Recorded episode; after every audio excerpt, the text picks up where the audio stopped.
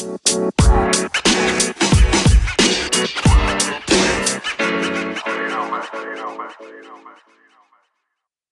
announces a state of play. The Analog Pocket sells out uber fast, and the Microsoft Store has a new design. This is DBN News for 8 3 2020. First is from IGN and written by Adam Bankhurst.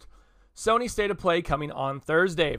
Sony has announced that its next PlayStation State of Play will arrive on August 6, 2020 at 1 p.m. Pacific, 4 p.m. Eastern, and 9 p.m. BST. Sony specifically notes that there will be no big PS5 announcements and revealed that this state of play will instead focus on upcoming third-party third-party published PS4 and PSVR games. However, there will be a few quick check-ins on third-party and indie games from June's PS5 showcase. This state of play will run around 40 minutes, and Sony makes it super clear that there will be no PlayStation stu- Studios updates in Thursday's episode. There won't be any updates around hardware, business, pre orders, or dates either. Listen, Sony, you gotta announce this price. You gotta announce this price. I feel like Sony and Microsoft are playing this game of chicken to see who who will announce their their price points first and who could undercut the other. Like we don't know the pricing for any of these yet, and fall's coming up. We're in August. If we're gonna get these uh, winter or holiday season, we're gonna get these probably November, December. Like we're literally what three months away. Like we need price points ASAP. Second is from IGN and written by Joe Skrebels. Analog Pocket pre orders sell out in 15 minutes. Analog Pocket, the stylish third party handheld console coming in 2021, has sold all of its pr- first pre order units within 15 minutes of going on sale, and some of those who missed out aren't happy. Announced in a tweet, Analog said that, th- that it is it was aiming to produce more and meet demand. It's unclear how many units were available to buy initially, and Anal- Analog's mention of the unfortunate global state of affairs implies there may be production problems related to the COVID 19 pandemic, potentially reducing how many units could be bought.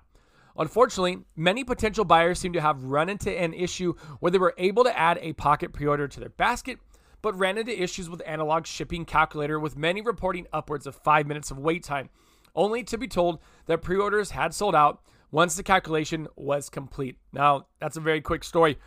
I don't know, guys. It's a smaller company. I don't know what you expected. I, I everybody expect they're gonna get a pre-order of this very niche item. Like, I get you're mad, but uh, like it's, I guess don't let it ruin your day. Third is from IGN and written by Joe Skrebels. New Microsoft Store design for Xbox revealed. Microsoft has revealed a new version of its Microsoft Store for Xbox, which will start being released to insiders on August 5th and arrive this fall for all users. Shown off on the Xbox Wire blog, the store is com- is a complete redesign and clearly a newer version of the store design that leaked in June, which would be twice as fast or should be twice as fast to load, easier to search, and safer.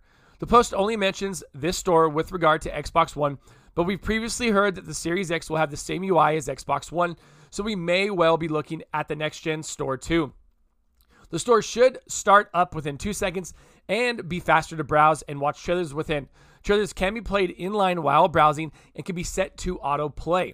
The store also includes a fully redesigned navigation system, which will allow for better search filtering, a rebuilt wish list that will alert you to sales on items you're watching, and an updated shopping cart, better surface listings for games available from previous console generations, and more.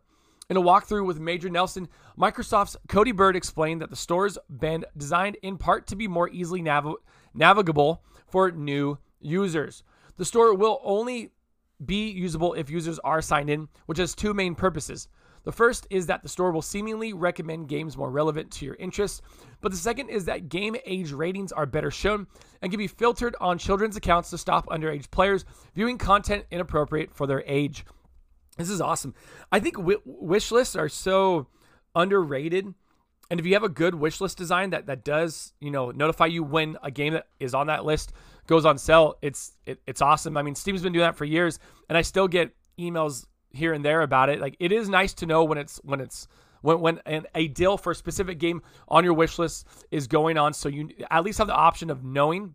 And then you can buy it. You know, I, I feel like that just kind of goes without saying as well. Fourth is from IGN and written by Adam Bankhurst.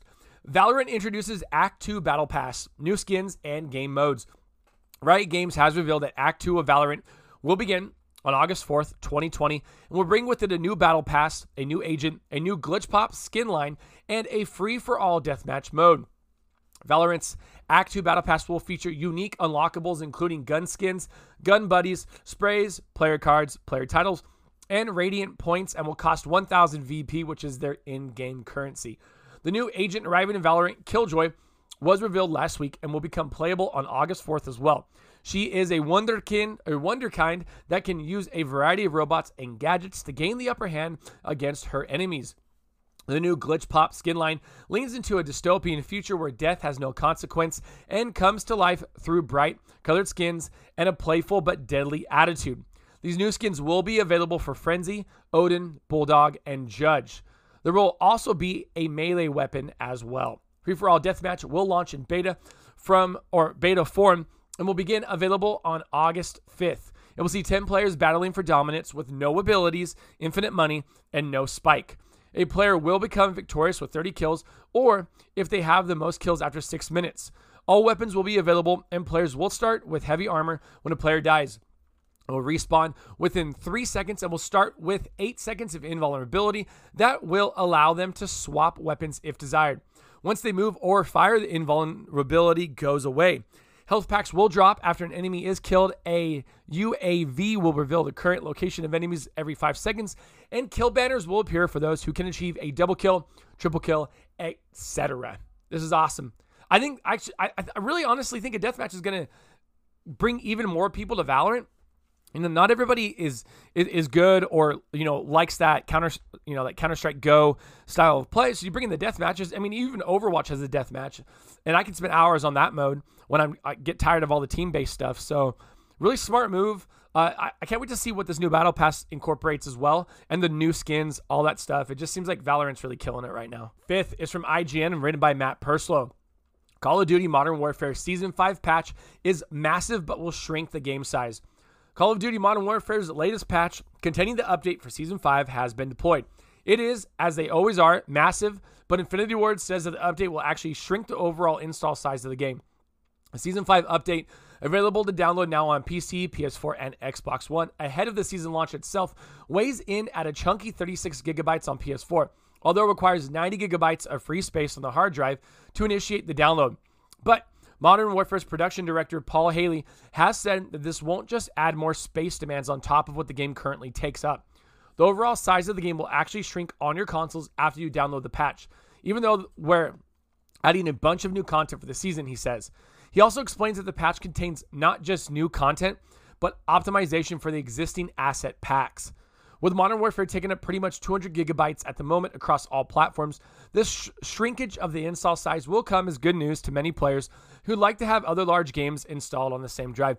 Yeah, they got to do something about this. Like we like the fact that all these patches in this game is so big is really ridiculous.